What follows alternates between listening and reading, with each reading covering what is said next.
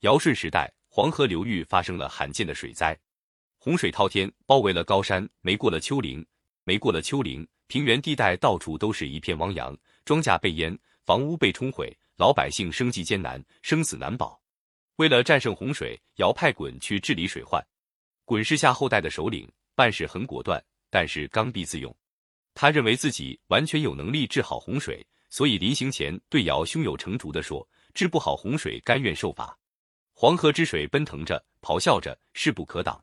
鲧只知道水来土挡，造堤筑坝，堵截洪水，结果堤坝被洪水冲毁了，九年而水不息，功用不成。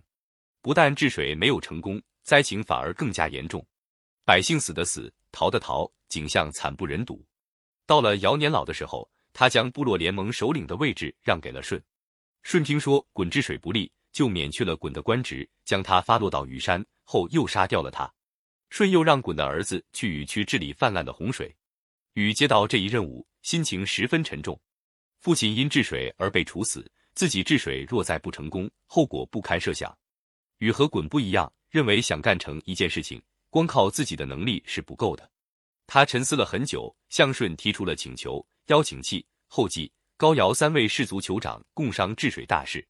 这三位酋长德高望重，在部落联盟议事会中都有职务。禹把大家邀到一起，大家各抒己见。经过一番激烈的讨论，禹和众位酋长认为应当采用疏导的办法，将黄河水引走。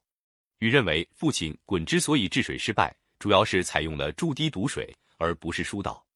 禹亲自带领大家去勘察，什么地方险峻，什么地方较平缓，什么地方山势突兀，什么大河需要疏通，他都一一做了标记。在勘测完水的走势之后，禹带领大家按着水的走势来治理黄河。他们根据地形的高低疏通河道，排除积水，让洪水顺着河道流走。大禹跋山涉水，历尽千辛万苦，走遍黄河上下，西抵戎狄，东达黄海，东海之滨。他和老百姓一起劳动，戴着笠帽，拿着锹子，带头挖土、挑土，累得脚掌生了老茧，小腿上的毛也磨光了。他在结婚第四天就告别了妻子，三过家门而不入，整整治水十三年。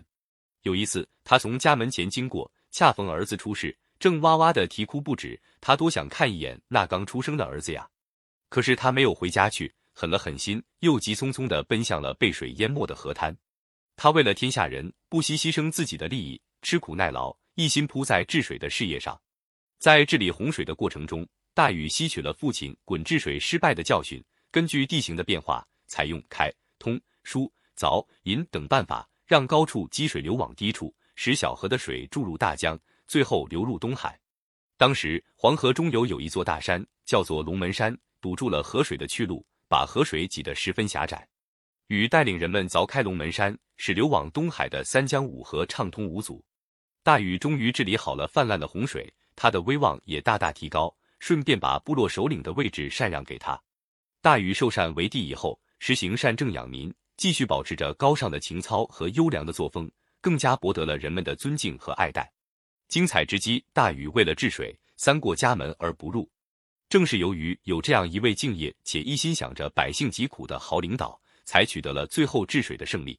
当然，这与他充分的吸取了前人过失的教训，认真找到问题的关键所在有着密切的联系。